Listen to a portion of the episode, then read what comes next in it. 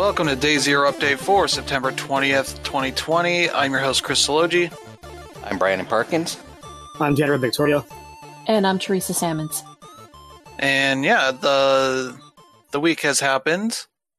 Uh, we now know much more about what's going on here in November for the new consoles. Yeah, Uh, still, still not, still not feeling the PS5 just yet, though. Yeah, we'll be talking more about Mhm. that later on the the whole showcase. hmm uh, and all the stuff that came with it. Uh, Nintendo had another mini direct thing, talked about a bunch of stuff there. Uh, yeah, the we got uh, one Nintendo platform that is uh, unfortunately shutting down pretty soon. hmm Uh, we got a game that's going free to play pretty soon here this week, as well as uh, some new Switch old games come to Switch here uh, Mm. this week as well. So uh, a big, big week for the industry. Uh, before we get to that, uh, let's talk about what we've been playing. I'll be going first here, playing Super Mario 3D All Stars. hmm Uh, did a stream for that last night, uh, which went pretty well. Uh, showed a lot of the stuff I don't like about this collection, which is uh, control stuff. The cameras Mhm. are bad on all three games. Uh, I think Sunshine's probably the best of the bunch, but Yeah. that's not really saying too much because the other two just straight up barely have camera controls to them. Hmm. Uh, which is a shame because when you go to read a sign in Super Mario 64, you get smooth uh, camera controls. It's Mhm. only for when you're looking at a sign, reading text, uh, stuff like that. Um, I think it's a solid collection. It's just for what Nintendo can do for these kinds of games, uh, it could have been so much more of a celebration of Mario stuff. Uh, that doesn't mean the games are well. I'll say Sunshine's probably not a good game, but Mhm. uh, it doesn't make the other two games bad, though. I've been having a hell of a time just with controls on uh, Super Mario 64. And Mhm. I, I'm not sure if that's because the the type of stick they used on the N64 just works differently than what we have now, uh, Hmm. or what. But I've walked off so many ledges trying to turn around yeah. because he still Is has to like animate going forward to turn around. Are you using a Pro controller or are you using Joy Yeah. Con? Pro I feel like the so Pro no- controllers or the the Joy Cons can also be weird, or at least when I'm holding it in handheld mode. Okay. Because my think part of the hands can be at an angle, so what's up is not necessarily what's is up for the game. Yeah. Sometimes it it can be weird like that. Uh, I think I think part of the thing is that Mario 64, Mario himself plays kind of slippery.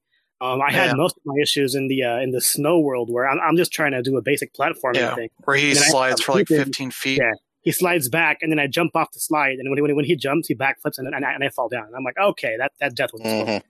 Yeah, in Sunshine, you can do that like uh, slide, uh, jump, somersault jump kind of thing without really Cool. any effort. Uh, so that kind of is a thing that just constantly happens there.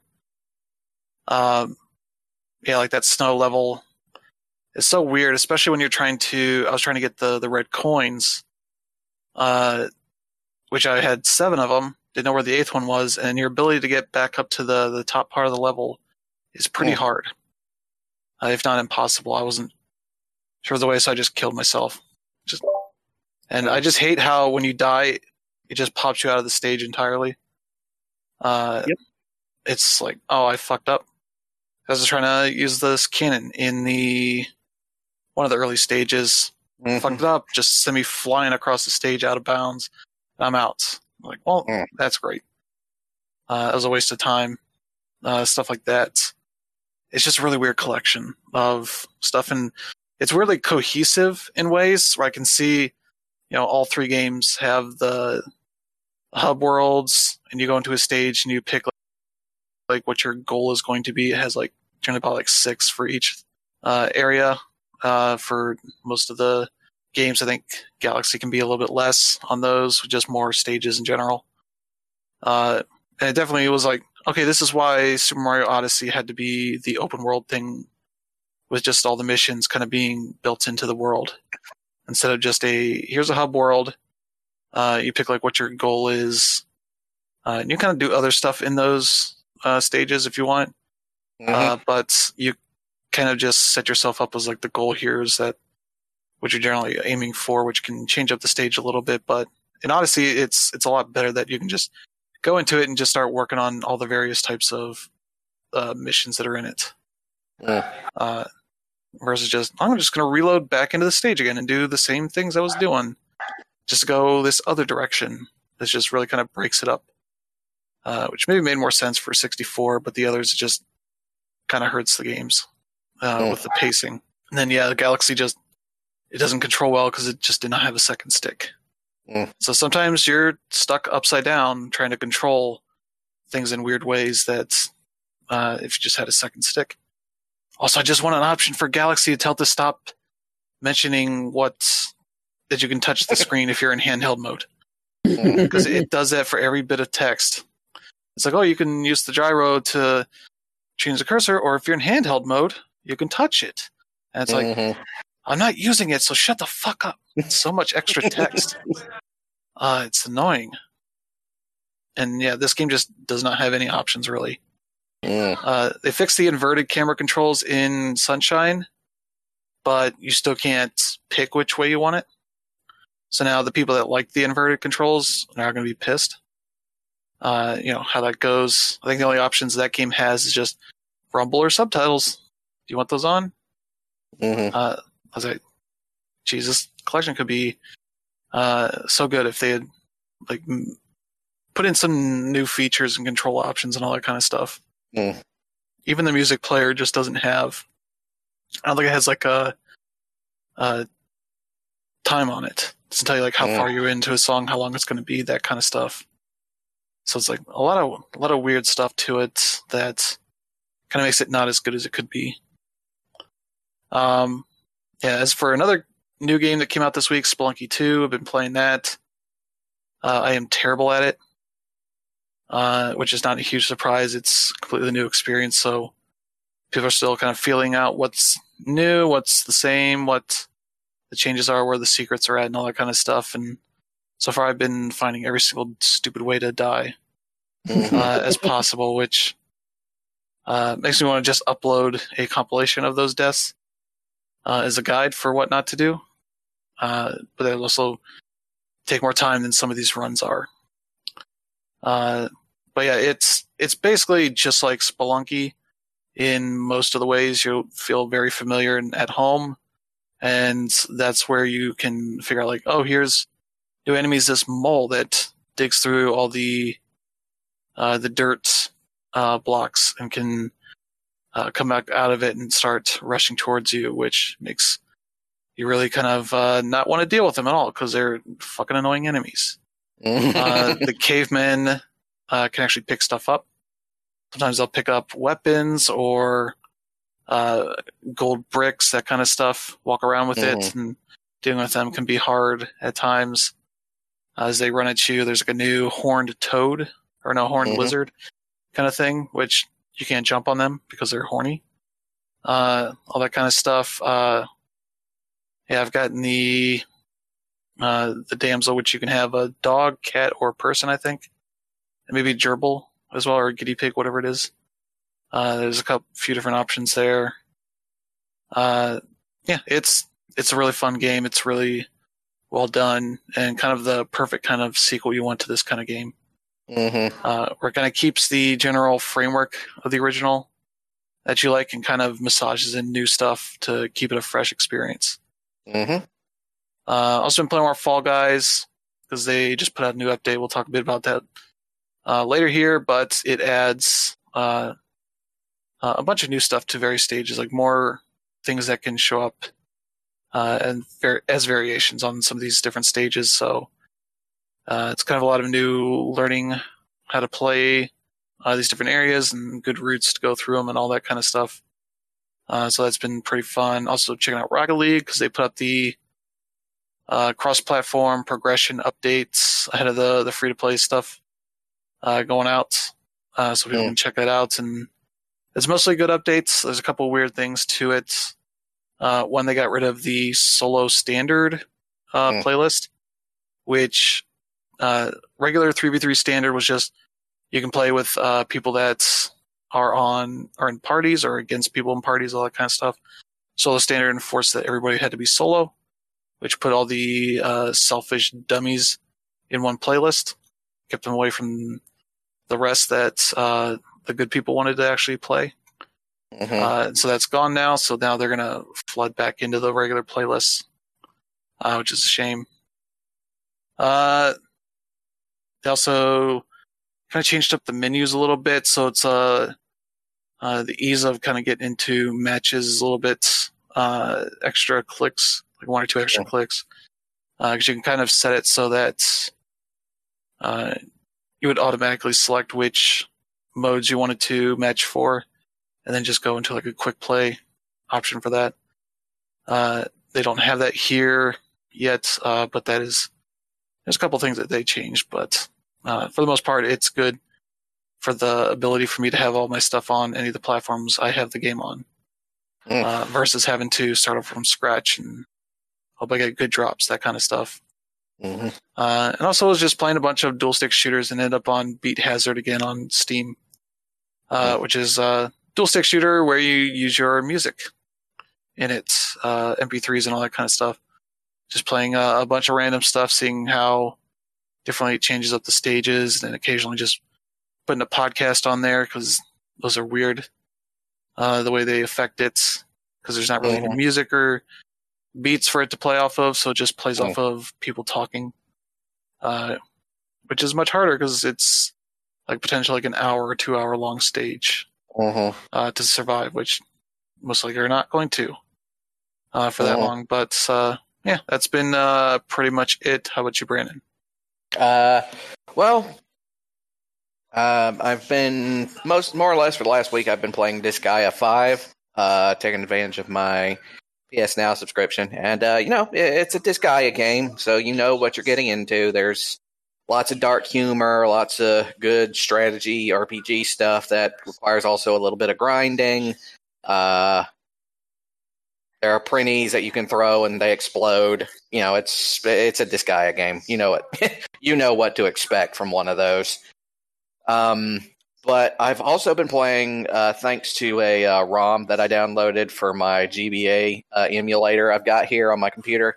A little strategy RPG also called Yggdra Union. Um, now, I don't know if any of you guys remember a game that came out for the. Uh, I, I would I want to say the advanced, but also like the 3DS and stuff called Knights in the Nightmare, uh, which was like a really notoriously difficult strategy RPG that involved weird like bullet hell elements at the same time. I know that sounds completely insane, but it's true.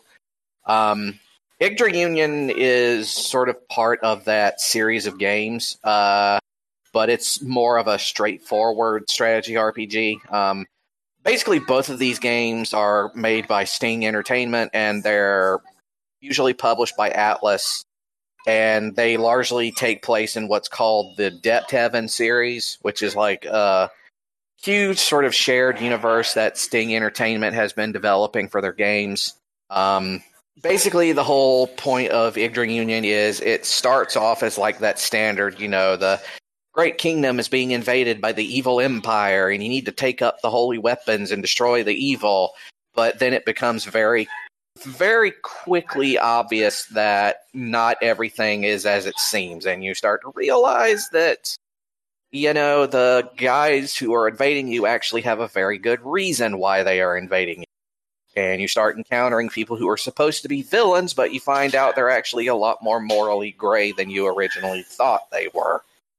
Uh, in other words, it's a deconstruction RPG, and I fucking love that shit. So I'll let you know more when I finish it. Um, uh, also, uh, 13 Sentinels Aegis Rim comes out uh, in a couple of days.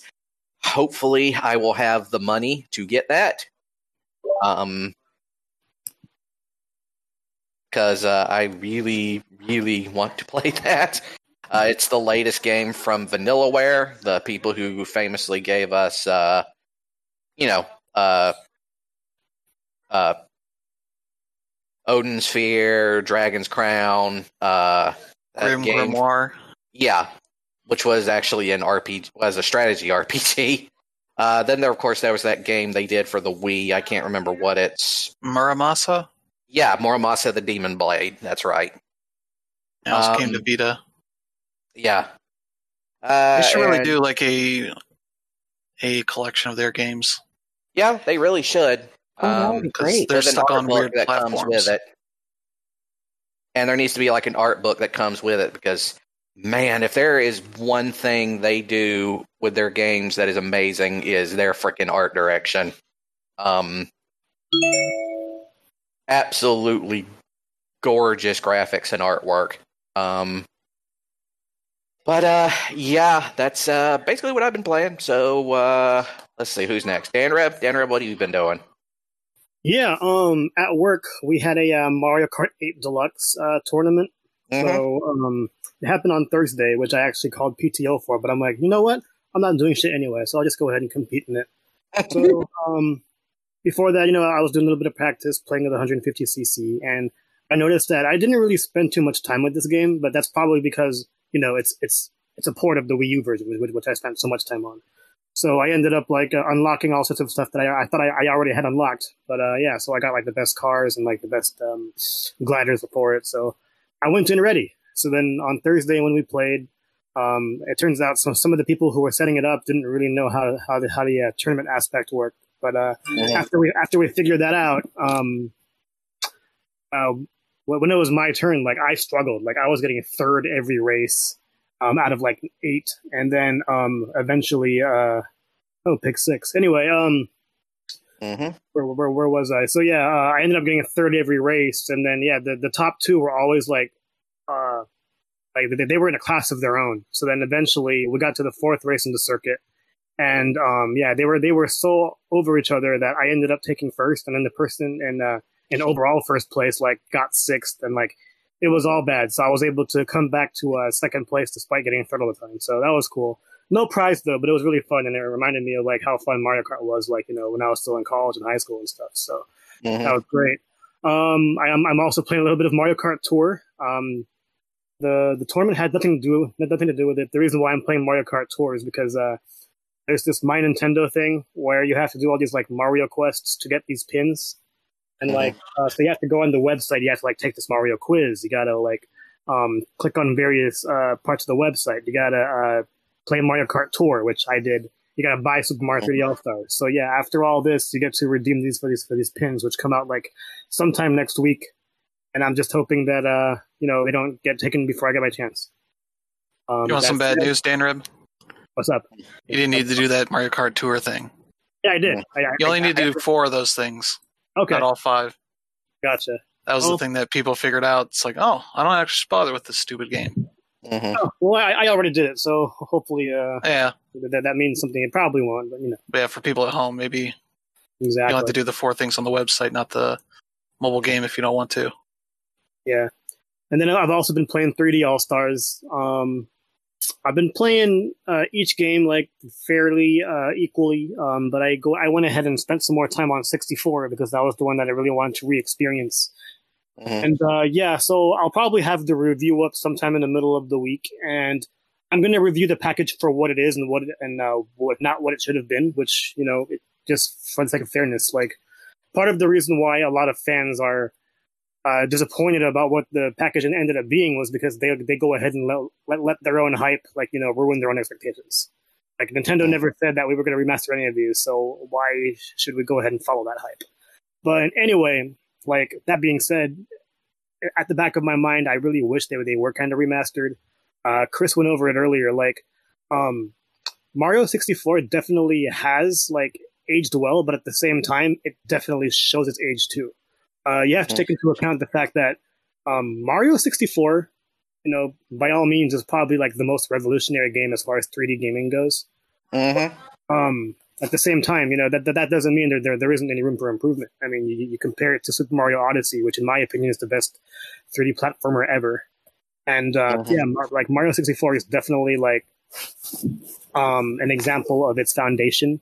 Um, a lot of like what you see in the modern games is still there, and with 64, part of what makes um, the experience not as fun is the fact that the uh, the camera uh, was was still mapped to the C buttons, so you actually have to like press the C buttons over and over and over. And sometimes, you know, you wouldn't even have like a full 360 view of Mario. In fact, you never do. So that really affects the platforming. And as I mentioned earlier, he's he's a little slippery. So if you jump through the, to the edge of a platform, you'll probably catch too much momentum and fall down, and things like that, which gets pretty annoying, and it'll it'll lead to all sorts of deaths. Um, uh, it's it's weird though. Like uh, now, like I'm definitely feeling my own age because I don't remember struggling in these slide levels um, as a kid as much as I am now. So I'm like, I don't, I don't know if it's my pro controller like not doing it or just my reflexes aren't as bad, but uh, aren't as good, aren't as good. But so it is there. So yeah, I have, I have around 25 stars in the game. I haven't fought um, the first Bowser yet, but you know, I'm really uh, enjoying the experience. Um, Sunshine is my least favorite of the three. Um, with this game, if you remember on the GameCube, um, it had analog um, shoulder buttons. So uh, the harder you press the R button, it actually affected the way you shot FLUDD. So Mhm. um, it, it was remapped on the uh, Switch version where ZR allows you to run and gun, and then uh, the R button allows you to shoot in place. Um, so it makes sense, but at, at, the end of the day, it's it's an extra button, and you know that that kind of complicates things because you have all this um you have all this memory of how you played it before, and to make matters worse, um, the game is playable using a GameCube controller, but it hasn't used uh, the old controls, and there's no way to change them. So, like, th- that's one thing in 2020. I wish this uh, they they definitely addressed, like being able to change the controls on your own, because you know everyone has their own styles and the the, the way they want to play, and like not being able to change the controls is just very anti anti accessible, and that's not something we want to stray towards with 2020. But yeah, that's that's where we're at with that. Um, part of the reason why it's my least favorite of the three is because it's not as much a platformer as the other two. It's more of a hoverer because you know there- there's no long jump in this game, so it's really all about jumping from like uh, the last part of the ledge and you know using your hover movement to get as far as possible. Whereas with the other games, you can use the long jump to not only jump farther, but you can also travel faster. So uh, that's just just an- another annoyance there. Galaxy, um, as far as I'm concerned, is great. Um, part of the reason why it was so accessible with Wii was the fact that like uh, all you really had to do was um, move your cursor around to just catch the star button stuff, and you can do the same thing with the Pro controller, even without having the um the, the sensor bar there. So it's all pretty accurate, um, and the game looks wonderful in 720 or whatever it is. Like it's it, it, it like the, the game wasn't an HD game when it came out, but um, looking at it on a, on a modern console definitely looks great. Um, it definitely looks good in handheld too. So you know, uh, Galaxy was a, in a class of its own when it came out, and it's definitely like the best game out of these three. So I'm really enjoying that. Um, lastly, I've been playing Fight Crab. Um, if you remember, this was the game that they showed at the uh, I believe it was called the the New Game Plus Expo. And basically, it's a game based on a meme. Like everyone remembers that meme of the crab with the knife. Mm-hmm. Yeah. So this game is a fighting game where you use crabs to fight other crabs, and um, it's actually really intuitive. You have uh, like full control of the crab. You have full control of his pincers and things like that. So you use the left and uh, the left and right shoulder buttons to control his pincers. You move around using the control pad, um, and then you actually um, c- you, you also have sort of this tank control things to change where he's facing using the right stick. And uh, yeah, it, it actually it kind of feels like a like a tank fighting game, except Mhm. like you, you have no guns. Um, except that in the second level, you eventually find a crab with a gun. You kill that crab by flipping it over, and then you steal the gun. And you can actually use the gun against other crabs and like knives and like buildings and shit. Like it's this game is absolutely crazy, and it's funner than it has any business being. Um, I'm not going to put it on, on any game of the year list, but I, I definitely had a good time playing Fight Crab. So I'll also have my review up as, as well. Uh, Spelunky 2 and Hades came out this week, but I haven't gotten a chance to pick those up. Um, and I see that Hades is on sale, so I'll probably pick that, pick that up too. But yeah, that's been about it. How about you, uh, Teresa? I have not been playing a whole lot this week, um, just because of work. Um, Mm-hmm. but this weekend, um, I did play uh, Pogo today. Uh, Pokemon Go had a Porygon Community Day, and you know, a lot of people in my local Discord are, man, we're just really getting tired of this shit. you know, it's um, I, I don't know. It's just it's not, it's it's not engaging like it used to be. So Eh. I don't know. I don't know. Um, a lot of us are really starting to slow down on our playing. But uh, yeah, that it it is what it is, and we've been playing for two years now. So I what I don't know what I want. I know what I don't want. um, but I've also been playing uh, Kingdom Two Crowns. I've been doing um, the uh, Dire Island Challenge Island, where um, you have the Wolf Cub, and you need to sail to uh, ten different islands in order to uh, get the gold crown. And I have not gotten it yet. And once was because I uh, decided to check on a candle that I had burning, and I laid my controller down, and I accidentally moved it right Mm. into the greed and died. so yeah, they got my wolf cub, and it was game over at that point. And I'm pretty sure that uh, half of the hallway heard me swearing. Um, and then uh, Ghost of Tsushima. I am still working on that. Um, don't know if I'm going to actually finish it, but I'm going to give it a good shot. Uh, and yeah, I saw that Hades was on sale, and I'm a bit of a Greek mythology uh, fan, so I wanted just to see. I, I don't know, it's just to play something that is in a mythology that I'm interested in. But that's really about it. Wish I'd been playing more, but you know, Are you enjoying uh, Tsushima? I am. I absolutely freaking am. I didn't think that it was going to be anything that I'd get into, Mhm. and yeah, I'm into it. I'm into it. So we also got a, a new um, 8BitDo controller. We got the uh, SN um, 30 Pro Plus, and I would love to try that with some games, especially because we got the uh, Bluetooth adapter for. Um, or not it's not bluetooth is it? Maybe it is but anyway it'll work on the switch. Um but yeah i didn't even get to touch it until today because everybody else has been hogging it. So yeah i i'd kind of like to see how that works on some other games. Um and i've also been doing some uh some stuff on project 64 just playing dr mario and little shit that i pick up here and there. Um you know just for random games because again time is time is becoming a little bit of an issue this month. But Mhm. i'm sure that you know once fall really gets underway and we turn the heat on that's all going to slow down a lot. So but we've um we've gotten a lot of stuff to make sure that we are ready for the winter. Um no new systems ordered yet but we did get the um the turbografx uh 16 mini whatever whatever they're calling it. We got the mini version of that um, and then we also got the Sega one because somebody had it on sale, and I thought, you know what, what the hell, we'll just get it. We'll get it rather than not have it. And because I, I guess I like blowing my paycheck instead of actually saving money. Mhm. So, um, yeah, that's that's all this week, though. Hopefully, more in the future.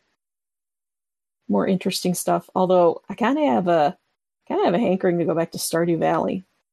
Mm. Yeah, we'll see what happens. Hmm. Okay. All right. All right. Yeah, it's uh been a lot of games this week uh, for everybody. Not a whole so- lot. Yeah, and uh, well, let's let's get to the news here. Mhm. Uh, first up, a legend in the industry, Michel Ancel, uh, has said that he is leaving Ubisoft and the industry as a whole uh, to go work on a wildlife sanctuary. Mhm. uh, which is a bit of a weird thing, though. Uh, if you remember that he announced a game called Wild, Mm. uh, sort of partnership with Sony uh, way back in the day. Uh, so maybe sort of a passion project coming out of something like that. Mhm. Um, but yeah, says uh, he's kind of going to work on this uh, this animal sanctuary. It doesn't seem like it's really going to affect Beyond Good and Evil two, as the senior producers said that he hasn't been working on it for the past few months. Uh, so they've gotten the uh, creative uh, leadership stuff, uh, you know, fixed uh, at a Mhm. certain point. But uh, yeah, that's Michel Ancel is going to be uh, just working with animals directly uh, for the time being. So yeah, uh, oh yeah, Twitch. Twitch is uh, coming up with all kinds of ideas for how to do things, and Yeah. they came up with a really nasty one here to have Uh-huh. ads uh, show up midstream. No, Ugh.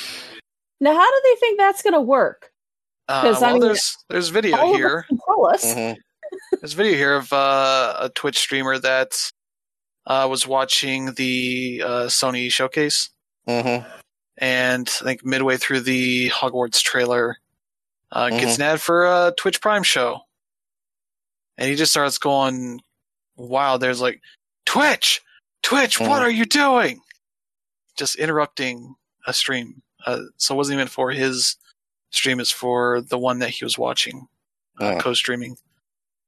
Uh, which, yeah, it's just wild. Doesn't like it's supposed to be a thing that makes your if you're the one streaming and it happens, it reduces your feed to like a picture-in-picture window. But Mm. because this is the one he was watching, uh, it just took the whole thing away for this ad. Uh, it's a it's an idea that maybe could work if you could, if as the streamer you can maybe designate like here's a potential ad break time Mhm. sort of thing, uh, and have the tools to kind of set that up. But the streamer has no input on any of this, Mm. which is just Twitch wanting to make more money, get some more ads in there. Mm. Uh, if you're an affiliate or partner streamer, you can designate like an ad break uh, manually. Just like, oh, for the next six seconds, we're doing an ad here. Uh, you know, get a little bit of money out of that kind of thing. Uh, yeah, real bad idea for Twitch uh, to like test this stuff out and see Mhm. that you know it's as bad as it sounds in action. Uh, So Mhm. they need to rethink that that whole thing. Yeah, seriously. Uh, as for updates that are actually good, uh, this Fall Guys' mid-season update that just came out the other day. hmm Uh, it takes uh, a lot of the stages, adds new variations to them. Uh, there's a big hammer they have designated Big Yeetus uh, that appears in some of the stages. Uh, that can potentially help you or potentially fuck you over. hmm Uh, what I've played so far, there's definitely uh, a good bit of changes in there. Uh, one of the opening stages, you can have these uh, big balls that are just kind of swinging around uh, this one area and trying to knock you off. Uh, there's like a slime hill that's right after that. You can just roll up the sides because the little bumpers don't ever reach the sides. Mm. Uh, and they fix that in one of the variations so that you actually have to move out of that uh, way. And there's a lot of other changes here uh, to that, as well as for the PC version, they added anti-cheat uh, software that is coming from Epic uh, Yeah. from their tool set. I haven't Uh, played in a while. When when does the uh, season end? Uh, I think it's uh, a couple weeks here, maybe two more weeks. Okay, Mhm. Uh, not too bad. Should be in October that the second season starts. I'm on like level 27 or something. I, I want to see if I can get to 40 before then. Yeah, I'm on 35 or 36, so I need to Oh. put a little bit more time into that. Uh, but yeah, they've done a, a good job from what I've seen, shaking up these stages a bit uh, for the uh, rest of the season. Uh, and that cheat uh, engine stuff, or cheat uh, anti cheat software, seems like it should help out on the PC version. There's a whole big Twitter thread they were posting the other day before this this update went out. That was basically like they tried to create this uh, whole system that would send people they could confirm that were cheaters to what they call Cheater Island, uh, which is Mhm. just a matchmaking uh, playlist essentially that would house these cheaters. And it took a while to get to the point where they could actually get games going.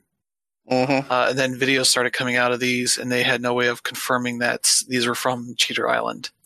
Yeah. And instead of uh, giving people ways to uh, figure out what was going on, potentially find ways to get their their cheat software around whatever was going on here, and just having a bunch of videos of uh, these weird uh, way these cheats work, uh, going out to potentially fool people and thinking, well, this this is what the game is, that kind of thing. They just dropped it entirely.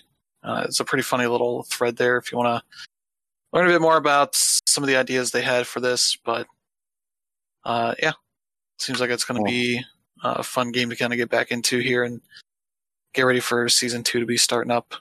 hmm Uh, yeah, as for games getting big updates, talk about Rocket League getting the big update that added a uh, bunch of big features to the the game where you kind of link it to your Epic Games account, Yeah. uh, as well as all the other platforms, uh, Switch, PS4, Xbox One, and Steam accounts, so your items can be used across all of them.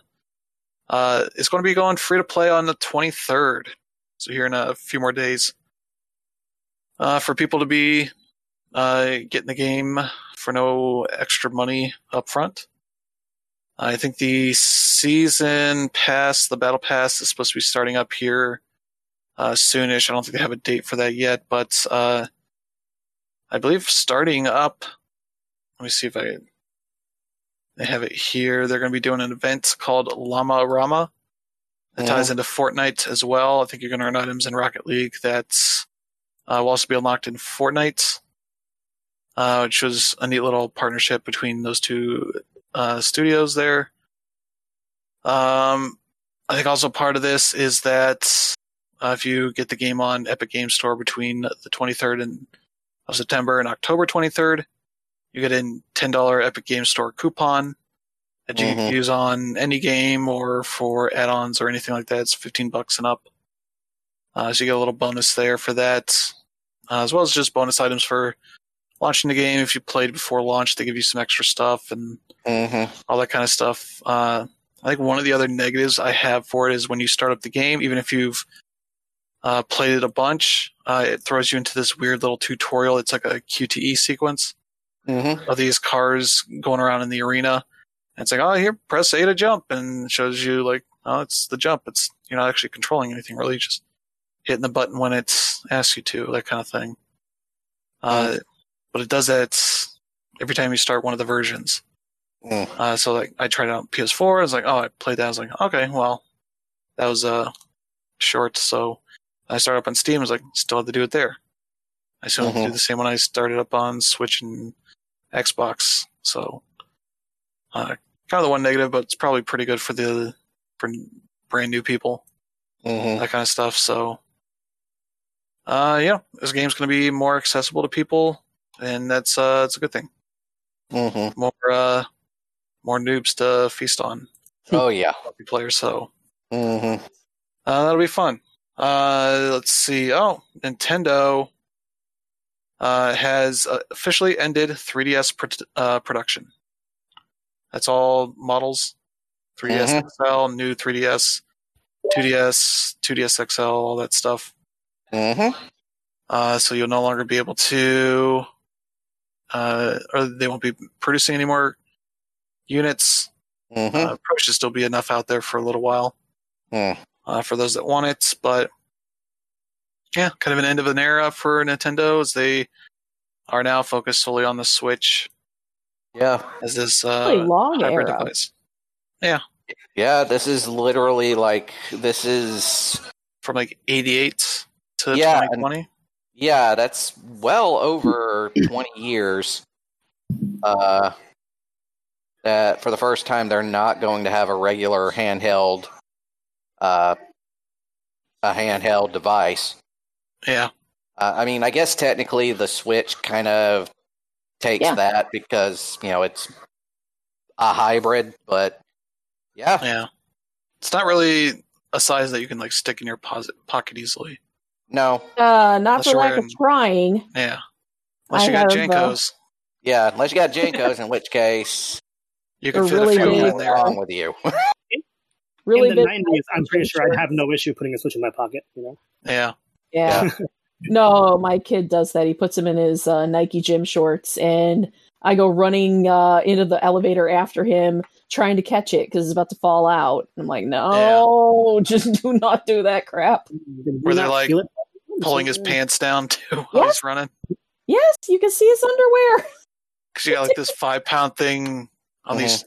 pants that have no uh no grip on your body No, or anything, no belt holding them up or anything. this weeny little drawstring that doesn't even work. Yeah, I have these really old gym shorts that I'll pretty much like wear weekly now Mhm. because obviously we, we we don't really change our clothes during COVID, right? But uh, yeah, I've been like losing some weight and like whenever I put my phone in my pocket, it's never good news. Mhm. Yeah, Yeah, But yeah, the the, the 3ds like uh, talk about a little engine that could. I remember when when the when the uh, system first came out, like they had problems because Amazon didn't want to sell it. They had they had they had that issue back then, and Mhm. uh, the 3ds was overpriced, and it was so bad that Nintendo actually made an ambassador program which had like what 20 to 30 games for uh, people that have bought that bought it early, and they were all like S- SNES, Game Boy Advance, uh, backwards compatible stuff, and like that that, that was a whole lot of fun. Like Nintendo did a whole lot of good with this system. Yeah, and unfortunately, they didn't really make a great portable system. It damaged itself, scratched its own Oh. screen, which it's not really what you want for a a clamshell device. Mm-hmm. Is for the bottom screen to scratch the top one. You have to before you do anything when you get a new one, is just put put protectors on there because it hmm you can't just not not do the thing. Uh, that kind of weird stuff, but it's a weird device because it's largely you would think it's the same as the DS, but having that stick in the the 3D uh, kind of made it completely different than what the DS was, where that would focus on both screens, uh, doing stuff on both screens, whereas the D- 3DS kind of just focused on the Mhm. top screen a lot. Uh, this the bottom screen is just more like oh, it's some extra information. Occasionally, you might have to do something on there, but uh, yeah, and that stick was just not a great stick for the Oh. most part. Yeah, like a lot of uh, thumb things you could add on afterwards to Yeah, after aftermarket. when you got the nub with the the new 3DS, Mm. just like the the weird little thing that kind of worked, but like five games used it. Mm. One of them allowed homebrew to work, so uh, that wasn't great for them. Mm. Great for us. Yeah. but yeah, it's uh, a system that was like their PS3 kind of, where it's came after a huge successful platform like the DS. Mhm. Uh, didn't do nearly as well, but pulled out a, a decent, a decent Mhm. life out of it. Uh, with some really great stuff on it. Yeah, I that's if if I had to pick a favorite system right now, I would probably pick the 3DS just Mhm. because it was portable and it had so freaking many great games. And Oh, yeah. we still we still play it. I mean, it still gets a lot of play. I mean, there's Yeah. three or I mean, four of every them in the every, every Zelda game except for the ones on uh, GameCube, Wii, and Wii U and Switch are, are on this one. So Yeah, Yeah. And it was the the Picross platform for me. Mhm. yeah, So many Oh, great God, Picross yeah. games on it. Oh yeah. Uh, I was Lot of good- always a fan of uh amongst well obviously there was that one um that one Fire Emblem game. Well, there was two Fire Emblem games that there were were three. There were all three. There was uh, Awakening, Fates, Yeah. and then the uh, the remake of uh, the second yeah. one. Yeah, well, I think it was uh, Awakening that actually finally kicked that series off into a financial success here in the US. Yeah. Mhm. Um, and again, the whole. I, I actually really should consider writing an article for the website about that whole saga because Fire Emblem really was like one of a small number of like uh, Nintendo franchises that never ever really made the made it over here to the West until purely by chance. So, yeah.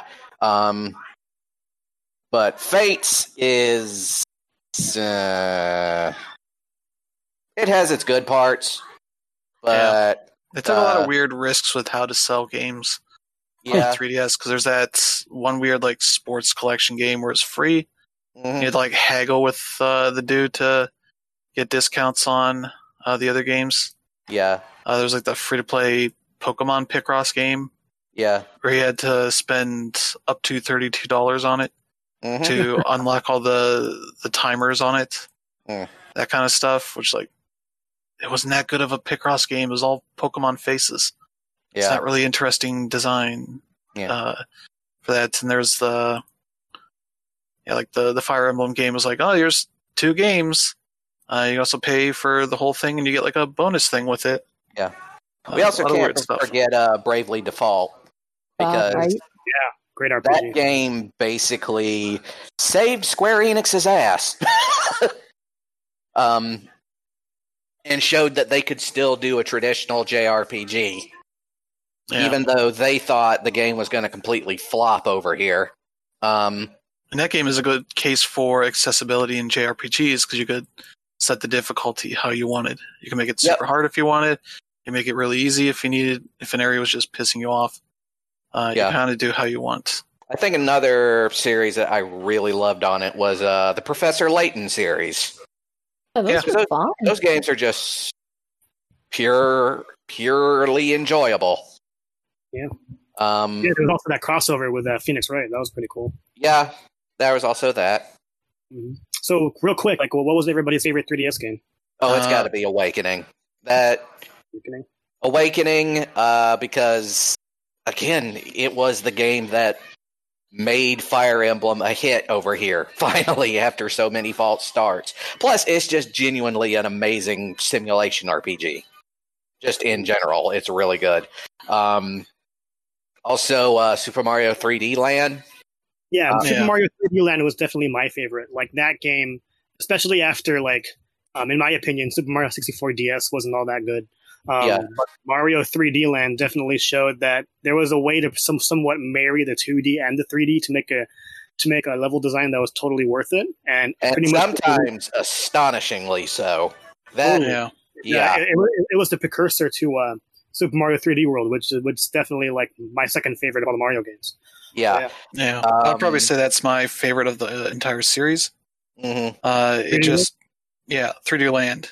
Uh, Oh, 3D it just does, it does a much better job of bringing the classic style of Super Mario Brothers games to uh, 3D than even uh, New Super Mario Brothers could do that ti- that sort of thing. Uh, or just like the style for those New Super Mario Brothers games just never really did well for me. Mm. Uh, and so like 3D Land just fantastic. You had the Galaxy team that worked on that, and they did a great job, uh, even incorporating 3D into it uh, for that. But you had like the the Tanuki suits, the way they did that uh, was so good, uh, and just uh, it's just a really well done game, and especially in that tradition of our games like, oh, you beat it, and here's the second half of the game. Uh, Mhm. It gets much harder, all that kind of stuff. Because people are like, "Oh, this game's so Mhm. easy. Oh, it's it's so easy." And then here's the second game. It's like, "Oh God, it's fucking kicking you in the ass." Uh, but I also But throw. Go ahead. Oh no, I I was saying, uh, what, what about you, Teresa? But I know that you, you, you get to finish though. Keep going, Yeah. Chris. I was going to say uh, Legend of Zelda: uh, Link Between Worlds Mhm. is an amazing game. Yes, Uh, yes. The only Zelda game I've beaten, and I like Oh, this. really? Yeah, and the one I uh, like more than A Link to the Past, too, because I think Hmm. it's just such a well-designed game, and was their first like test of what if we break out of the conventions that this series has been built around for 20 years. Uh, at this point of you, know, Really? you go to this dungeon to get this item that lets you go to the next dungeon, then get the next item, sort of thing. I was like, what if we just give you all the items at once? Uh, then you can go explore and take out the dungeons however you want. Mhm. Yeah, it Uh, was that kind of the really opened it up. yeah, it, Yeah. it turned everything not necessarily on its ear, but maybe into a whole different dimension. That that's my third favorite 3DS game. Yeah, then I would say probably my most played is just Animal Crossing New Leaf. Mhm. Yeah. Uh, that was my uh, favorite in the series. Kind of jumping back in after just playing the original on GameCube. I never really got the the DS or the game uh, Wii ones, uh, but they did a really good job with that on 3DS. Uh, a lot of cool stuff to do in that, collecting things. Uh, you becoming the mayor and just being the the workhorse of the whole town. Is was like, oh, you got you got to do all the work. You got to collect all the money and all this shit. And it's like, I'm the mayor. You fucking idiots. You voted me. In." Well, absolutely, Animal Crossing New Leaf was my favorite, but there's a huge reviewers uh, slant there. Um, so my second favorite is one I haven't heard any of you guys talk about. It was Fantasy Life. I flippin' oh yeah, love that that game. Oh my god! I did Right. everything in that game. All leveled up all the jobs. Even got the DLC uh, expansion. Yep. Did everything there too. That was a perfect podcast game. It, of it just was getting all your like quests like okay i'm gonna go i need this item these materials to do this that's over here. Just like looking up on the wiki, it's like okay, I got to go over here and do all this, try to get it done before the sun got- went down. You had to go back home, all that kind of stuff. Mhm. Uh, it was perfect. Like turn off your brain and just futz around with this game. That's just kind of a good marriage of JRPG stuff and like MMO stuff. Mm. Especially one of the best like level five games outside of like a Dragon Quest thing Mhm. uh, in recent memory. Yeah. Rest in peace, 3DS. Yeah. Now bring all these games over to the Switch.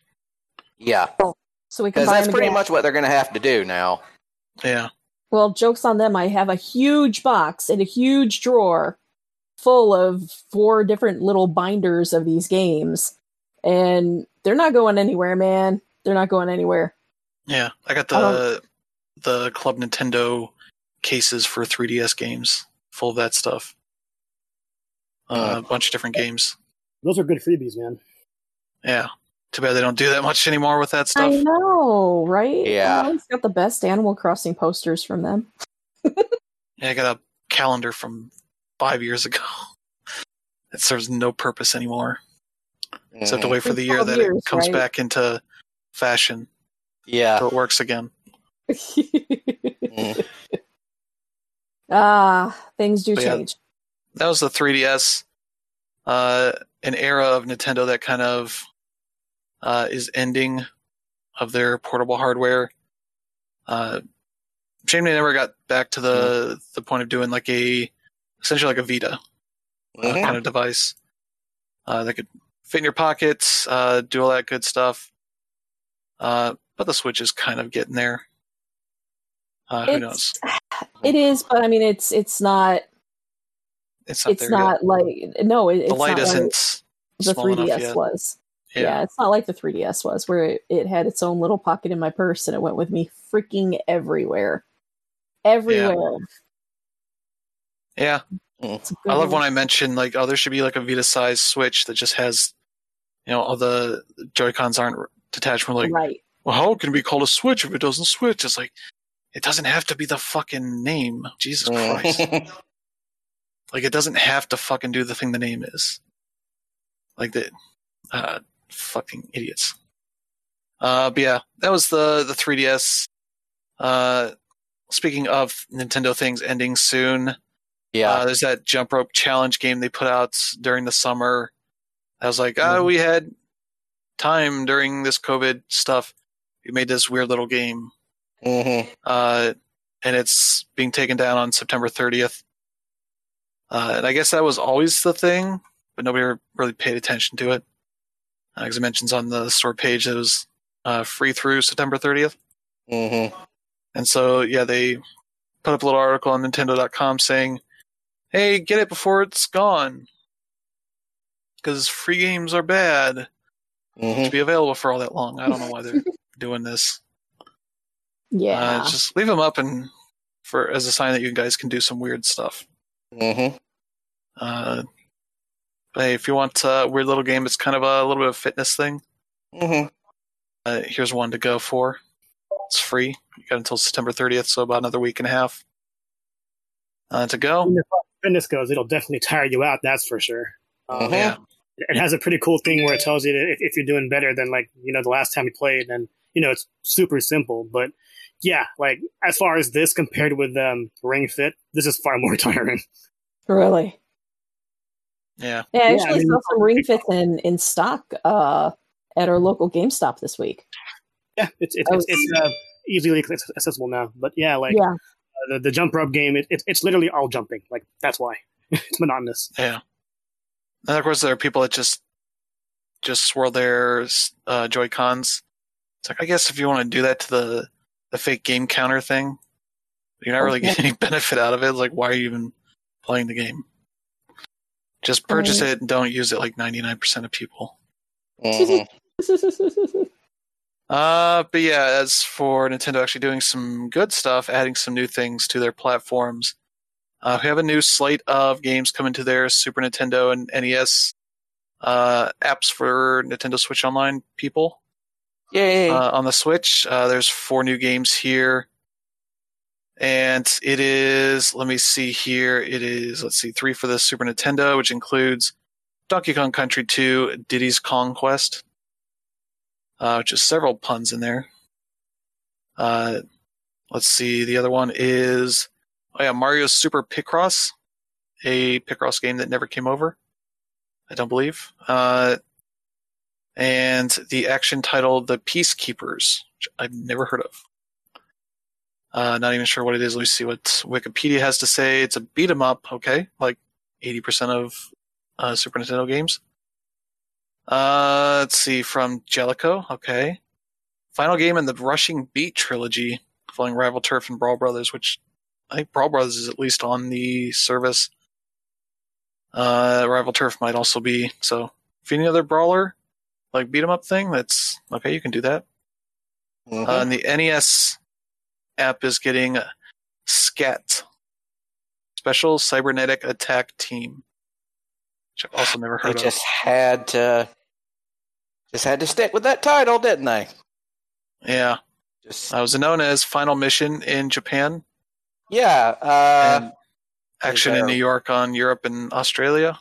yeah, um, This was uh, Natsume. yeah. Uh, it, you know, those other titles are just fine. Why did they have to go with this one? Because Uh, it was the 90s, Brandon. Fair enough. Yeah. Fair enough. Uh, came out here June 91. Uh, looks like a side scrolling shooter. So hmm there's the other half of the games in the industry was a side scrolling shooter. Mhm. Uh, yeah, maybe I'll have to stream this at some point here, but that's out on the 23rd. So you can get that. And that goes along with Super Mario All Stars coming to it last week. Uh, so you got a good bit of games there to check out. Uh, what do we have here coming up? I think Super Mario Brothers 35 is coming out here. I think in is that October 1st? Yep. Yeah. Until March 31st, you're only allowed to play for six months, folks, or five months. No, six months. Hmm Uh, they don't want you to have too much fun and not play the games that you have to pay for. Mm. Uh, speaking of games you can buy, uh, there was a Nintendo Direct Mini.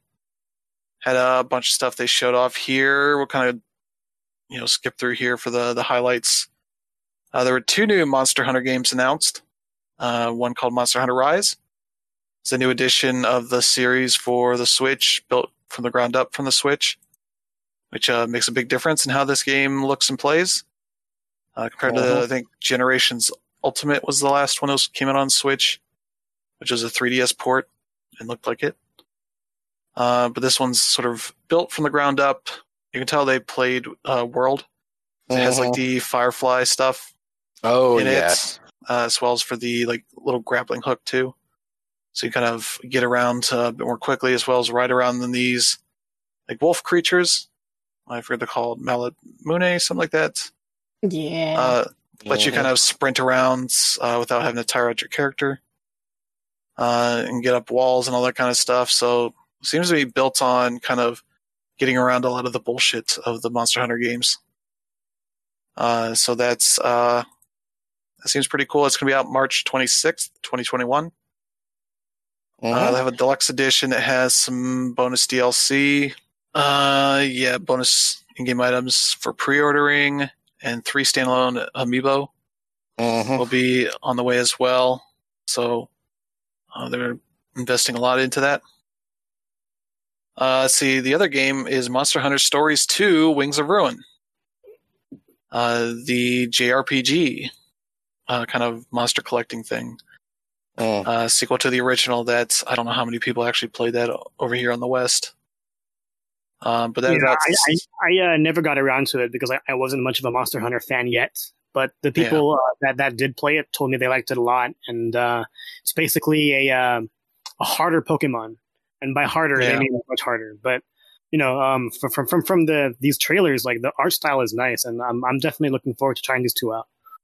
it was definitely them going anime Monster Hunter. Uh, So I was like, oh, this looks like uh, Xenoblade Chronicles 2 a Mhm. little bit, but Monster Hunter. Mhm. Uh, but that'll be out summer 2021. Uh, somebody's taking all the eggs, the monster eggs.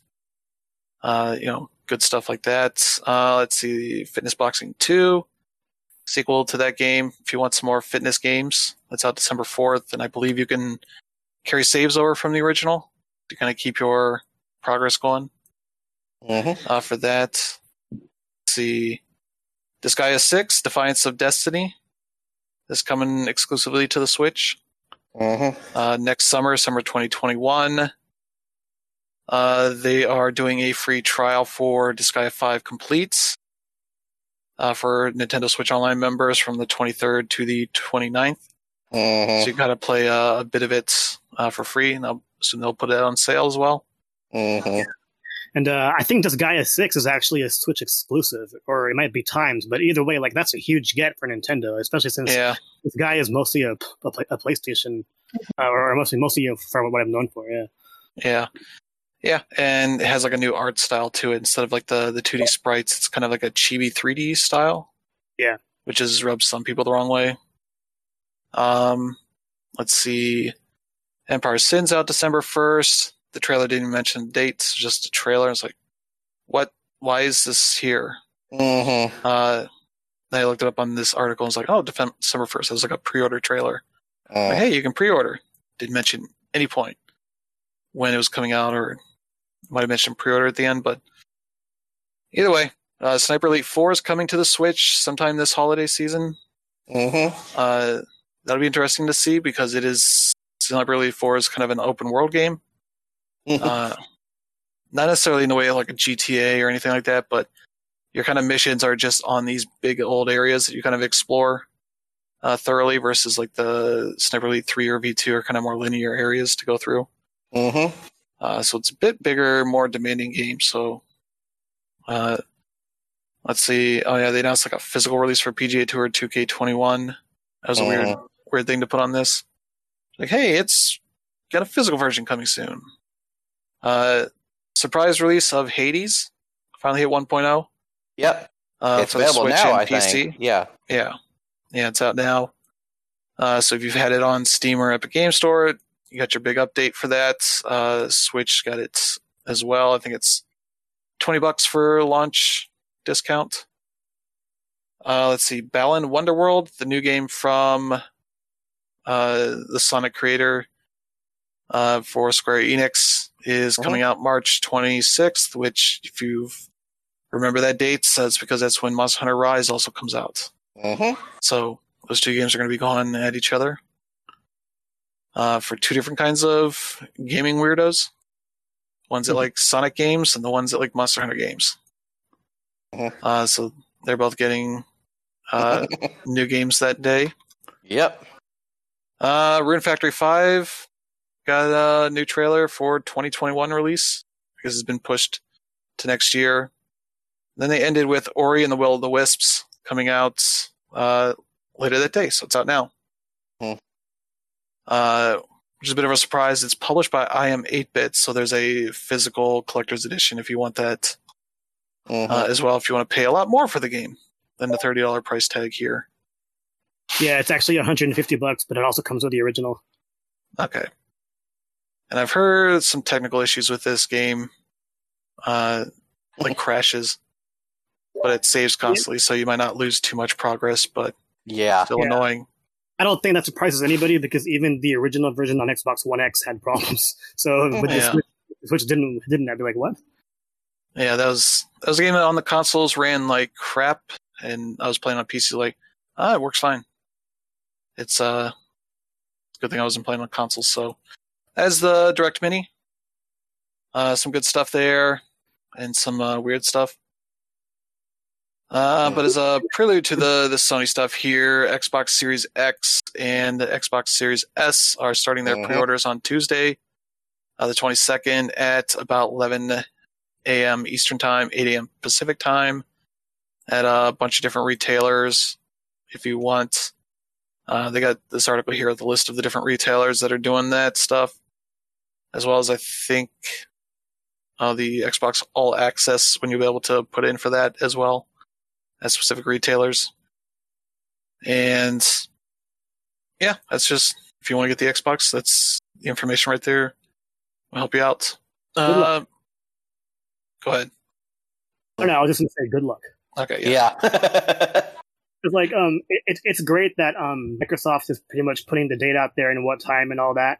But the main difference between this and what PS5 did, which we'll, which we'll talk about later, is uh, the fact that now that we know what time they're going to come out, that only means you're you're giving the scalpers time to go ahead and set their bots. yeah. So that's the rough part. But I'd imagine they'll they'll handle it better. So we'll see. Mhm. Yeah. Uh, let's see. Bloomberg, Bloomberg put out a report uh, earlier this week saying that uh, Sony was having production issues and was going to be cutting their uh, manufacturing numbers from 15 million to 11 uh, for the launch window. Uh, and Sony responded by saying, uh, "Let's see. While we do not release de- reta- uh, while we do not release details related to manufacturing, the information provided by Bloomberg is false. We have not changed the production number for PlayStation 5 since the start of mass production. Uh, which is pretty forceful, especially for something that would uh, potentially be illegal if they were lying about this, uh, as far as uh, stockholders and all that. So that puts more weight on their response to this. And I think the Taiwanese manufacturing group that they're working with on production for this stuff also came out and said, yeah, this is not uh, accurate information here. Mhm. Uh, so seems like you shouldn't have to worry about uh, a drop in supply. I think I've seen even Jim Ryan saying that they're going to have more units out for Yeah. launch in the first couple weeks than they had for the Mhm. PS4. So hopefully, most of the people that want it are able to get one at some point here. But uh, let's get to the PlayStation 5 showcase, uh, which was a pretty good show of a bunch of stuff to show off here. But let's get to the the core information here. It's launching on November 12th in North America, Japan, South Korea, Australia, and New Zealand. November 19th for the rest of the world. So that'll be Europe and South America and all the other countries that are getting it. Mhm.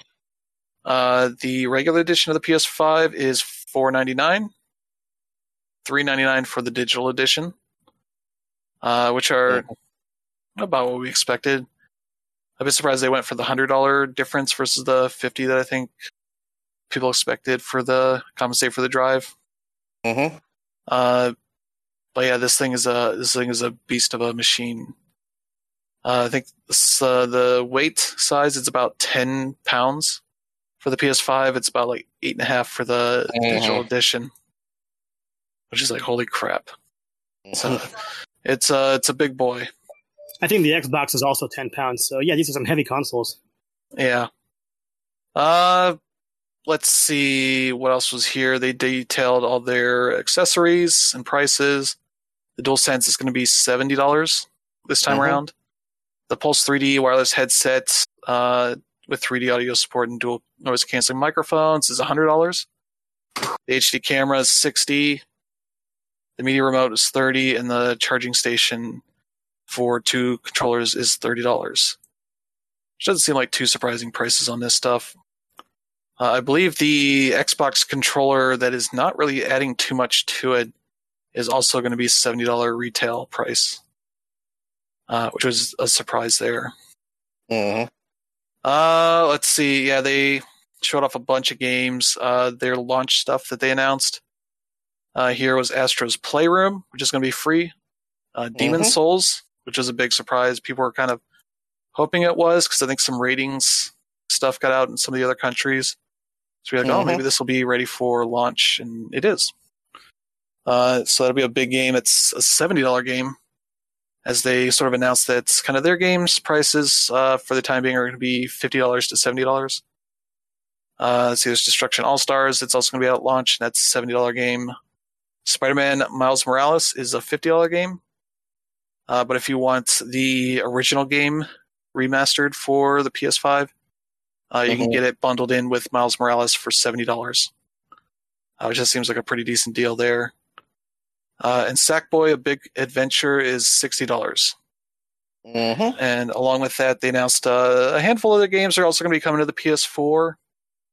Uh, Horizon Forbidden West, uh, Spider-Man Miles Morales, and Sackboy: A Big Adventure. Those are Mhm. going to have free upgrades in them. So if you want to get those on PS4 and get a PS5 later, you'll be able to upgrade them to that version uh, whenever you're, you're ready for that upgrade. Uh, let's see what else is here that I've got. Uh, yeah, Jim Ryan did a lot of press around this whole show, and one of them talking about BC because they still haven't really uh, shown that off or detailed that in any way. But they, he said that you know, 99% of the games on your PS4 are going to be uh, working out of the box for PS5. So you won't have to really worry about uh, the games that uh, you're concerned about. Hopefully, they get uh, more details out there about which ones are getting, you know, specific upgrades, all that kind of stuff. Uh, but for now, that's uh, good news. No PS3, PS2, or PS1 games, unfortunately. I'm going to assume this also means games that we've digitally downloaded on PS4. Yeah. Mhm. And I think the only things that won't is stuff like PT or uh, Yeah. stuff that's like been actively removed, like that. Uh, uh, I forget that. There's one anime game, Samurai. I forget what it's called, but a couple games that have been like released and were so bad that they got pulled, and everybody got refunded their money and that kind of stuff. Like that stuff won't won't work, uh, obviously. But uh, there were some new games shown off here. Uh, Final Mhm. Fantasy 16 was the the highlight Yeah, for the show. it's uh looks like it's going to be another action game like uh 15 was. Yeah. But they are looks like they're going back to the hard medieval fantasy style. Yeah, and it's being Which- head up by Naoki Yoshida hmm of Final Fantasy 11 and 14 fame. Yep. helped turn that game around, hmm Yep. uh, which I could definitely. Which I mean, tell. if that's the case, I mean, he can do a really good scenario. So yeah, yeah, it seems like uh, the the bit of story stuff they showed looked pretty interesting. Uh, especially the way they kind of roll in some of the the classic uh, bosses and such hmm to it. Yeah, it looked very much like an action game. yeah. You could see I will the say though, the uh, graphics, at least for some of the character models, don't look quite as polished. yeah. That's how I could tell it was a Final Fantasy game before they put up the title. Yeah. It's like, oh, these look like Final Fantasy, like kind of slightly dead faces hmm uh, to them. Uh, kind of a little bit like what you got in like Final Fantasy 14, hmm uh, that kind of thing. But yeah, that was kind of the the big thing. It's a PS5 exclusive for some time. Uh, I assume Yeah. it'll come to PC and the other console, uh, Xbox Series X at some point. hmm Uh, yeah, I'm- I'm pretty sure we wouldn't have to worry about this game until like 2024. So yeah, we'll see. I would ima- like I would imagine the priority at Square right now is finishing up FF7 and uh, you know whatever else they're doing. But who knows? Well, this is a different team from that. This was uh, what was the team name? It was a really stupid Japanese development team name. It was like Business Core Business Unit Three. It's just like, oh my god, Square. Let Mhm. them name themselves. Yeah, yeah. And I understand that it's a different team, but at, at the same time, like as far as their marketing strategy, they want to be able to, you know, Mhm. tip a little bit. Yeah, I imagine they won't be all that close together anyway. Um, but yeah, the the two two dudes are kind of heading this up. Uh, Naoki Yoshida is the producer. The director is Hiroshi Takai. Uh, yeah, the PlayStation blog post has kind of uh, statements from both of them. So yeah, it looks looks really great for that game. Character Mhm. models not so much, but uh, everything else looked pretty nice. Uh, yeah, I think no date on that, so they say their next big information reveals for 2021. Whatever that means, because that's 365 days. It's not really narrowing it down. But that Mhm. might mean if there's an E3 next year or something, then we might see something then. Who knows? But uh, yeah, another nice little surprise was Devil May Cry 5 Special Edition. Uh, kind of coming back to that game uh, and doing kind of what they did for like Devil May Cry 3, that kind of stuff, like offering some new options and uh, things like that to kind of let people have more challenge if they want, that kind of stuff because I think there's a way to turn up the game speed to 1.2 times the normal normal stuff. Yeah, Uh, and also have a new character and new levels, so that's that, that's pretty cool. Yeah, My- they added Virgil as a playable character. I don't know if there's any new scenario stuff, but that is also available for PS4 as well. Mhm. Uh, so you can play that in the base game at some point. my Uh, main thing is it- it's it's also on Game Pass, so I don't have much of a reason to spend forty bucks on it. yeah, but uh, yeah, special edition.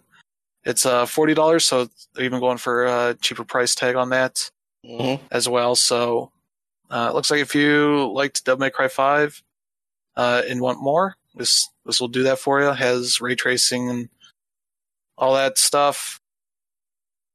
Uh, but yeah, that's uh, that's it. Let's Mhm. see. A game that had been leaked quite a while ago, Hogwarts Legacy, uh, has finally got revealed here. It's Yep. kind of a prequel to the the books and such. Even the the newer movies that take place in like the early 1900s. Mhm. Uh, this takes place in the 1800s. Yeah. Uh, you kind of make your own uh, character for this, I believe. Kind of get matched to a house and all that kind of stuff. Uh, it's like a bit more of a big open world RPG kind of thing. Yeah, Mhm. I don't want to overhype it, but this is this is looking like like, like the Kotor of Harry Potter, and I am I am totally down for this. It is, Yeah. but a lot of people are not. Yeah, that, that, that- thing. Like I, I also don't want to support Jo Rowling.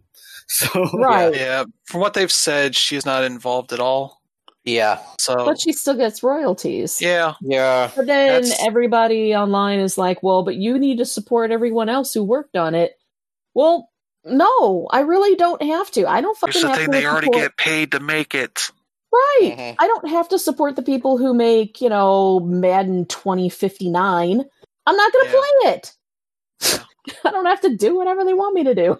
That's the irony of Mhm. this whole situation. Just people have been wanting a big budget Harry Potter game for decades at this point, Yeah. Mhm. and it has to happen after people know that J.K. Rowling's a piece of shit. Yeah. And that Yeah, 'cause, she you just put out a new book too that reinforces that notion. Where people are like, well, there's lots of transphobic shit in this too. Okay, she's not then- getting any better. Freaking Robbie uh, Coltrane jumped on the boomer wagon and started defending her, the guy who played Hagrid. Yeah. So I saw the the three main kids all came out like uh, in support of transgender people. Yeah. Mhm. Uh, so somehow they lucked into getting the three faces of the the movie franchise all being upstanding people. Mhm. For as weird as and strange as that is, Yeah. Uh, they yeah. They turned out pretty well for child actors. They really yeah, did. yeah. So that is a thing that's out next year, I think. Uh, basically on everything: PS4, PS5, Xbox Series X, Xbox One, and PC. And and you're right, Dandra, this people have been wanting it for so long and it is going to really sell. Yeah, Yeah. again, I'm gonna buy it. So I help people I help people buy it, sell it back, and I'll buy that. I've seen people that are like, "I'm going to pre-order this, and then I'm going to donate the same amount of money to a, a charity that helps transgender people, that kind of stuff." Mhm. I'll borrow Uh, it from my library. That's how I'm yeah. going to do it. I mean, if you do that, you're also still at 140 bucks, unless well, at at least 70 is uh, tax deductible. so. Yeah, Mhm. and at least you're helping people with as much as you're kind of potentially financially helping out uh, a shitty person. Mhm. Uh, let's see. One of the other announcements was Five Nights at Freddy's Security Breach. Yep, that franchise is still kicking. And this one looks like they're putting some actual money into a game for once. Yeah. Uh, So it looks like you get this little uh, building to explore. I Mhm. don't know how to describe it better, but it's like a little theme park, indoor theme park kind of thing.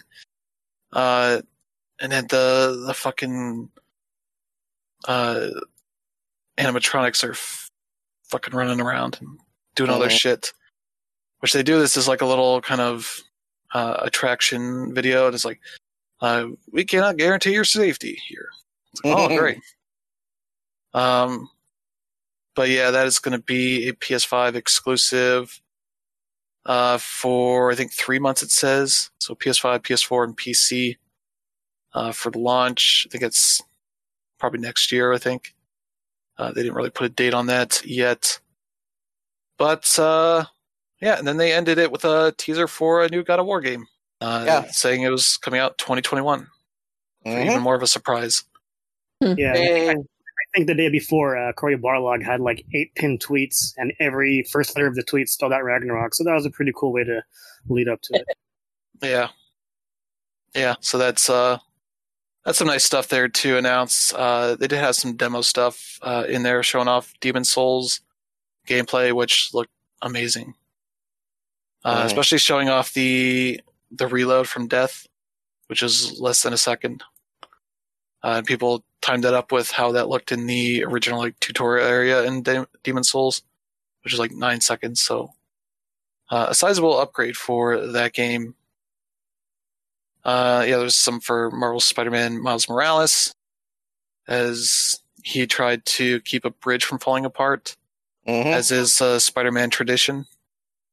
Uh, what else was there? There's was like Resident Evil 8 got shown some, uh, a bunch of stuff there, but Oh yeah.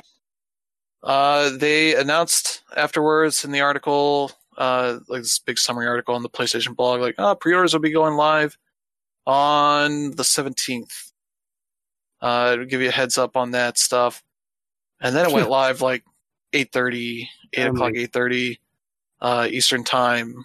I was getting out of work, got the email from Best Buy. I was like, oh, pre-order PS5. I was like, wait, what the fuck? Sat in my car for like 10 minutes trying to get through a dead website. hmm Uh, apparently, it gone live earlier than that email uh, got to me. Uh, seemed like one site, maybe Walmart, went up early, and everybody else was like, "Fuck it, we're gone. We want that money," Yeah. uh, and just caused the internet to collapse on itself. Uh, which was crazy and also kind of hilarious at times. Uh, yeah, the Best Buy experience was not fun because I could just sit there and kind of keep heat, uh, keep hitting uh, re- uh, you know checkout the checkout button. It was just uh, keep like reloading and like occasionally just like oh this ain't working. I was like yeah I can tell. Uh, occasionally got to the point where I could pick like a pickup location, uh, but then when I picked the the place I wanted to go, which it already had selected beforehand, because uh, it was just weird. Uh, I eventually got it like around midnight when Jeff Keighley posted uh, links to the Amazon pre-order, hmm which is the one I do not want to go to uh, and rely on. So I'm hoping to get a Best Buy here. Uh, but yeah, anybody get pre-orders in here? Yeah, so it wasn't that much of a shit show for me, but I- I'll go ahead and talk about that later. But like during the presentation, I went to hit, I went, uh, I went ahead and hit up my friend who works at GameStop, and I was like, "Hey, uh, can you l- let me know what time uh, GameStop opens tomorrow? So I'm, I'm pretty sure you guys are gonna sell them tomorrow, right?" And he's like, "I know absolutely nothing, but if, if something happens, we'll let you know." And he told me, "Hey, we're gonna have a uh, meeting at 3:45 p.m. my time." So it's that's that's 6:45 Eastern, and then um, prior to that, like somebody on a Cheap Ass Gamer posted a screenshot of a GameStop receipt in Kentucky, and then that's Mhm. when um, his boss canceled the meeting and they went ahead and opened the floodgates. So I gave him all my gift cards from there, and he went ahead and did that for me while six people were, were already in line. So he, he did me a huge favor. So uh, shout out to that guy. But yeah. Walmart went up, and then Target went up, and then Best Buy, and then Amazon later that night. And yeah, it was it was an absolute shit show. Um, what what, what really sucks is that like like Chris said, they said that they were going to have it up the next day. Jeff Keighley reported it himself, like in front of like people from Sony, because he had them on his Zoom, and they, they were like, "Yeah, we're, we're going to make sure that you guys know you you'll, you'll be prepared and things things and all that." And no, that that didn't happen at all. And like what what I'm wondering is like even if a retailer goes ahead and presses the button too early, why wouldn't Sony just you know step in and like not allow it to happen? Like, they're- Yeah, I they're- don't know. like even if it's just like one one retailer, like I, I- I'd rather have Walmart go ahead and start and, and then screw everybody so that at least Target and like all the other retailers would would be ready. But, yeah. Well, probably because of customer relations. You know, they, Yeah. they don't want to piss off the customers. So mm-hmm. they just let it all go. That's my guess. So yeah, they, they, they- I, th- I think we have the we have the article here. Like you know, there, there was a tweet apologizing for it, but you know, this Yeah. this, this is an absolute mess. And like um, what what I mentioned with with the Xbox example, with the Xbox, like it's cool that we know when it's going to happen, but that's just going to allow scalpers to go ahead and take advantage. So it's weird. Yeah. Anyway, I know they posted a cutesy tweet about it as well, about letting people know early, and I was like, that doesn't mean it's not going to crash the websites when it happens, dude. It's, yeah, it uh, it's it going was to be kind of the same situation. Mm. Um, And- also, if you remember, like Sony also ha- handed out these invite emails saying, "Oh yeah, you can be among the first to pre-order a PS5." So Yeah. um, I was lucky enough to get mine in the second wave uh, later that night, and then I went ahead and uh, gone online on Friday, and then uh, apparently um, the link only works for the first browser you opened it for. So I actually opened it on my phone, which means it it, opened up on Safari automatically. So when I Mhm. tried on Chrome, it wasn't working.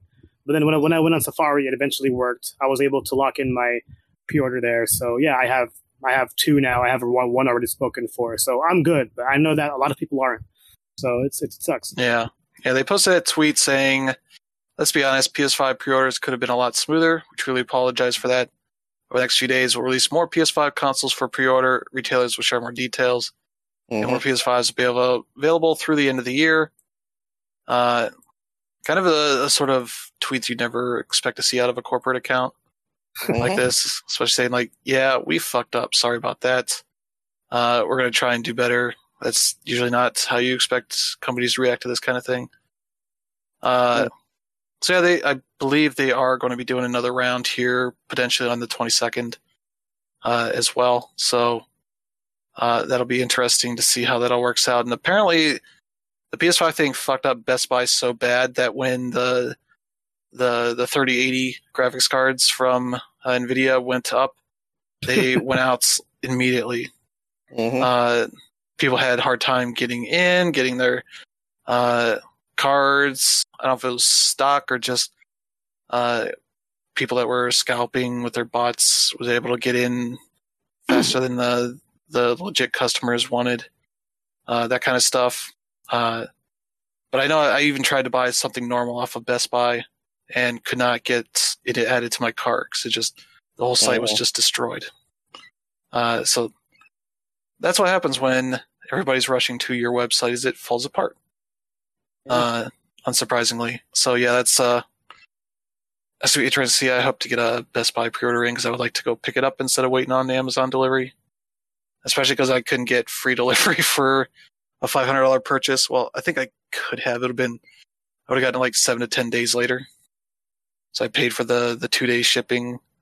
That was like twenty one dollars add on top, like five hundred fifty Not- not- bucks. So, uh, not to mention, it's also 2020, so maybe the, the UPS truck will probably fall into fissure. So, Maybe.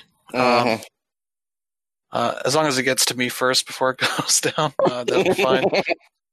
Uh, but yeah, the that'll be interesting to see. I did get accessories pre-ordered. I pre-ordered the controller off of Walmart, uh, Mm. and then I tried out Sony's direct store uh, for the others. I got a remote. I think I got the charging station, and I got the the camera yeah. there. Which, if you're a PlayStation Plus member, you get free launch day shipping there.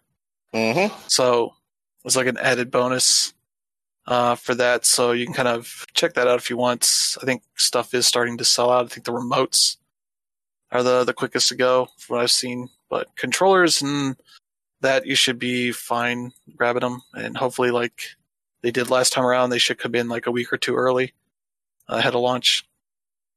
Uh, so you can kind of stare at a controller for three weeks while you wait for the thing that needs it. Uh, maybe it'll work on PC. Uh, and I would look forward to seeing when Steam gets like official support for that stuff built into their system. Because that'd be interesting to have some of that stuff uh, accessible through uh, Steam games. Uh, oh yeah, one of the things uh, they also announced was the PlayStation Plus collection uh, that offers a bunch of uh, PS4 classic games for Mhm. PS5 owners to play, uh, which include like Uncharted, The Last of Us Remastered, uh, Infamous Second Son Until Dawn, Bloodborne, Mhm. uh, Battlefield One, I think it was, Batman Arkham Knights, uh, Resident Evil Seven, I think was on there. There's a bunch of games on there that's uh, is a pretty good collection for people that are new to the PS, uh, the PlayStation ecosystem. Uh, didn't play some of those games last time around, or maybe did but didn't get around to those games. Uh, gives them a, a good like ten to fifteen games to play on launch day Mhm. uh, while they're waiting for maybe some of their other games to download or uh, uh, get ready to go. You know, all that kind of stuff. Uh, that's a a free bonus for PS5 launch. Uh, no idea what the stipulations are for that stuff. If it if you can redeem that for your PS5 and also use them on PS4, uh, anything like that. I think this is Fallout 4 is also part of that. God of War, Monster Hunter World, Persona Mhm. 5. So there's a pretty good collection there. Uh, but yeah, no added no added price to that stuff. Uh, so yeah, if you haven't played some of those games, it's uh, there's a lot of good games there to check out, along with whatever you're getting at launch. Yeah, it's a pretty solid plus benefit. Um, Yeah, I want to say it's it's sort of an answer to Game Pass. In fact, you know what? Most of those games are better than what, what, what you'll find on Game Pass. But yeah, like if, if you're somebody who's been a part of the uh, PlayStation ecosystem, like most of these are games you've already played already. Not to mention, like more than half of these have already been offered for free. So Yeah. you know there isn't much value there. But again, all these games are good. So yeah. There's plenty of people that had didn't have PlayStation Plus for me when some of these were up there, Mhm. uh, that kind of stuff. But also, I think it's uh, in lieu of like having you know a new game or two on it that maybe there's nobody that really wants to give their game away on PlayStation Plus for the launch, uh, like they did last time around when it was like Resogun, and there was another game I forget what it was, but Mhm. Might not be any of those sort of deals in the works for the launch. So this is like a solid uh, second option of just hey, here's this kind of collection of stuff, which is kind of like what they used to do uh, on the PS3, where they have like here's like ten games that you can uh, have for the whole year to check out. Mhm. Uh, in addition to the monthly stuff they add, that uh, Mhm. And also the PS4 stuff that gets added to PlayStation Plus on the month will work on PS5 as well. So you don't also don't have to worry about that part of it. So yeah, just kind of adding some more value to the the whole thing. So uh, good news on that stuff. Let's see what else do I have here. Anything else? Mm, not really. It seems. Uh, I think as far as like what we need to know for PS5, just kind of seeing the the operating system, the dashboard Mhm. see how that all works. Uh, uh, seeing how games launch, because I think the whole thing with uh, the SSD is potentially being able to just launch into like multiplayer on Call of Duty, if that's what you want to do, or if you want to just play like a Destiny raid, you can launch into that without having to go through the main menus of that stuff. Uh, that could be pretty uh, a great way to kind of cut through the the menu stuff that can bog down some of these games. Uh, Mhm. potentially be able to like delete stuff out of them too. Like, oh, I'm done with the the campaign on this game. Delete that, and I can just play multiplayer. That kind of stuff would be interesting to see. So Mhm. I that's kind of the bulk of what we're still waiting on for PS5 launch Mhm. information. Is just how's the dashboard work. Uh, maybe more information on just backwards compatibility, how uh, the games are going to be affected by the new power of the system. Uh, if they're going to be upgrades or updates for any of the games, make them even better, all that kind of stuff. So, still some stuff there, not quite as much as we had before this week. Uh, but yeah, that is uh, that's kind of it for this week. All right. Uh, we got a big month coming up here in two months Mhm. uh, with November, especially uh, for us. Xbox and PlayStation are coming out the same week, two days apart, Tuesday and Thursday. Mhm. I do want to kind of point out like my kind of frustration throughout the entire uh, PS5 uh, conference process. Like, um, um, I don't know if you guys felt the same way, but like w- when I was watching it, like I didn't understand why, despite the fact that we know the the, the, the launch lineup now, why they had to just um, show that oh Miles Morales will, will be out in holiday 2020 and things like that. Like I feel like this whole thing was was made months and months ago, and then they were just Mhm. waiting for Microsoft to go ahead and like release their shit, which they did. And like it, it's weird now because like we're, we're we're at a point where we don't even know what's going to be available for Microsoft's launch launch on its own. So we, Mhm. we Yeah, the information that we need. But the, the the thing that frustrated me the most about the entire presentation was the fact that it was 40 minutes long, and they still expected us to read a blog in order to get all the information that we actually needed. Like aside from the price, all the important stuff, like you know when these games come out and how much they are, along with the with the with the accessories, you really had to read a blog for. And I'm like, why? You you wasted forty minutes of our time, and then you, are going to tell us that we can pre-order tomorrow when we when we couldn't have either.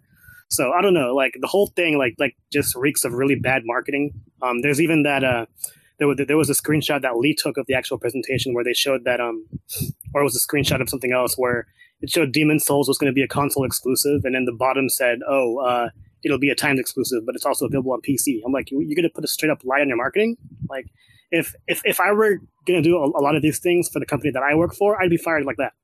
So I don't know. Yeah. yeah, it seemed weird. They they put the the date and the prices at the end where mm-hmm. they put mm-hmm. it up ahead. They could have been specific about Miles's, you know, out on November twelfth. Yeah, you know, Demon's Souls November twelfth. Them kind of being coy with that till the end, kind of uh, put a, a weird them in a weird place for the rest of the stuff they were showing. Mm-hmm. It's like might have been worth their while to just put out the the date first and maybe hold price to the end, mm. uh, or whatever they wanted to do with it. But yeah, some weird weird wording on some of that stuff. But uh, I think for the most part, it's going to be fine. Mm-hmm. Uh, for the the frustration people have, it'll go away completely once they're you know charged for the consoles and they get it on day one. Hopefully, uh, mm-hmm. hopefully the the mail uh, is in better shape then yeah. compared to what it's been for the past few months. Hopefully, uh, there will be a new president. What new president is right? yeah. Oh my god. But yeah, that's uh, still got a couple months ahead. and Hopefully, nothing too bad happens here. Mm-hmm. We'll see if this these consoles are uh, uh, an added benefit or the thing that keeps you uh, sane. Mm-hmm. Uh, we'll see how that goes. But uh, yeah, that is the that is the show for this week. Uh, we'll be back next week. Uh, it'll be our 300th episode. Yep. So we'll have a special guest, Filippo D'Onofrio, in. Mm-hmm. Uh, and uh, talking about some stuff, some anniversary stuff, as well as maybe talking about uh, some special topics just for that week. So, yep yeah, uh, we'll be yeah taking a maybe a little bit of break from the the news stuff. So hopefully nothing too big happens. Yeah, over this week. Uh, Don't but yeah, jinx us. Yeah. It'll be all the most amazing news ever. Mm-hmm. Nothing boring will ever happen. Mm-hmm. Uh, but yeah, thank you to Brandon Perkins, Dan Red Victoria, and Teresa Salmons. I'm your host, Chris Sologi. We'll be back next week. Have a good one.